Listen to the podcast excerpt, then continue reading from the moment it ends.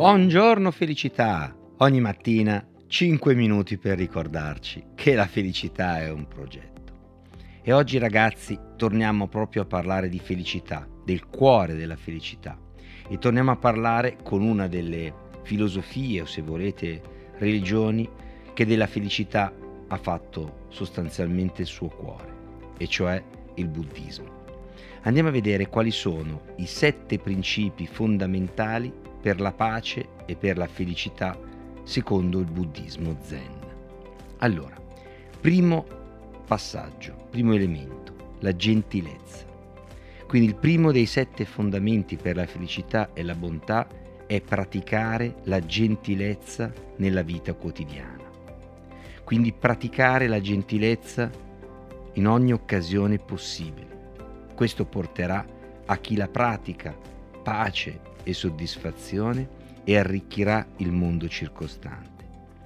Il secondo passaggio è quello di imparare a gioire per la felicità degli altri.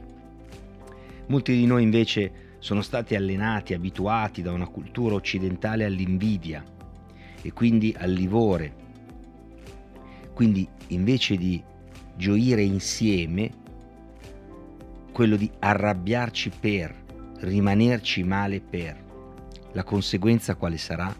Che la persona, l'altro, avrà comunque la sua soddisfazione e la sua gioia e noi invece ci infliggeremo sofferenza. Non riusciremo quindi a condividere e non riusciremo quindi a farci, concetto molto importante, prendere dalla gioia dell'altro. Quello che noi dobbiamo imparare a fare è farci conquistare dalle emozioni positive che vivono gli altri per condividerle, invece di rimanere in un nostro mondo fatto di invidia e di rabbia e di frustrazione. Usiamo le situazioni per farci coinvolgere positivamente e nel nostro interesse. Il terzo fondamento per la felicità e per la pace è la pazienza. Ragazzi, siamo in un mondo che va veloce, velocissimo, frenetico. Nessuno ha più pazienza. Non sappiamo prenderci il tempo per. Non sappiamo gestire, creare questo tempo. Non abbiamo più pazienza. Non abbiamo pazienza per gli altri, per i nostri figli, le persone che vivono con noi, ma non abbiamo pazienza neanche per noi stessi. Ed ecco che questa frenesia distrugge tutto quando invece la pazienza, che vuol dire dare spazio, vuol dire stare fermi e allargare le braccia, fare in modo che le cose fioriscano, che le cose maturino. Ecco che questa pazienza diventa un elemento fondamentale per far germogliare i rapporti, le relazioni, le emozioni, le idee, dentro e fuori di noi. Il quarto passaggio verso la pace e la felicità è rappresentato dal perdono. Il perdono, ragazzi, è fondamentale. Ricordo questa frase bellissima del Mahatma Gandhi che diceva odiare qualcuno è come bere veleno per cercare di ucciderlo.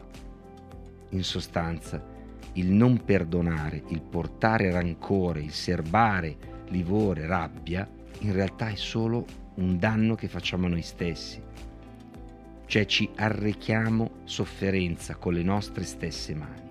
Quindi il perdono è la capacità di accettare e quindi lasciare andare.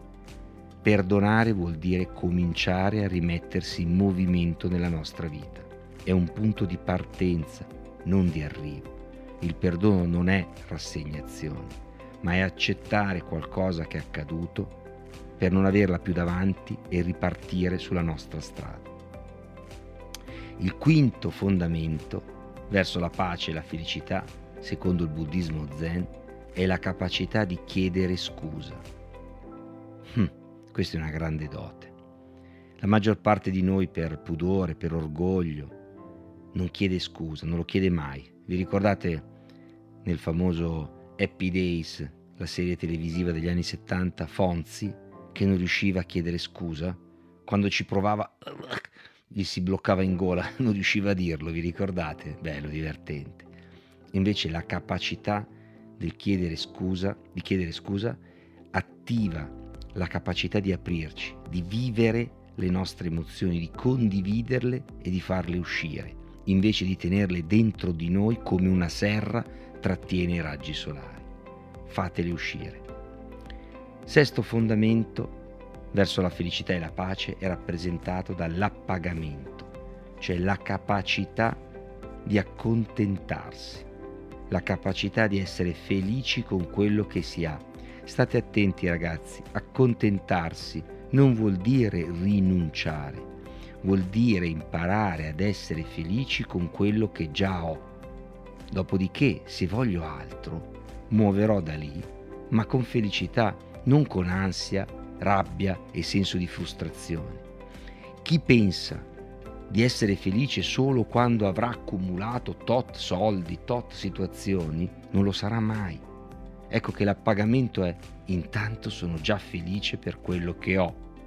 Poi sono ambizioso e voglio avere di più, ma mi, questo avere di più non mi reca infelicità o frustrazioni, ma lo farò attraverso già un percorso dove mi sento appagato e felice. Quindi mi godrò il percorso, non attenderò il risultato, rinviando il mio stato di felicità e di pienezza.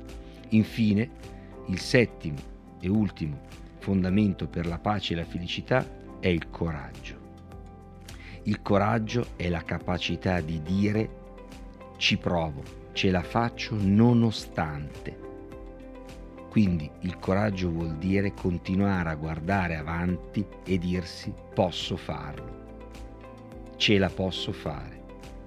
Affronto il sacrificio, eh, la paura, l'incertezza, il dubbio, ma che cos'ho? Ho la capacità di abbracciare queste emozioni, questa paura e quindi di poter affrontare invece di farmi bloccare da loro. Questo è il coraggio, è movimento. Il coraggio è l'energia trasformata della paura. Bene ragazzi, e qui torno un po' a casa perché quando rivedo e rileggo certi libri che hanno rappresentato la base della mia formazione, beh insomma mi emoziono sempre. Ritorno sempre in un periodo bellissimo, quella che io chiamo la mia primavera, un periodo stupendo in cui avevo deciso di rinascere, di ricostruirmi questa volta come piaceva a me.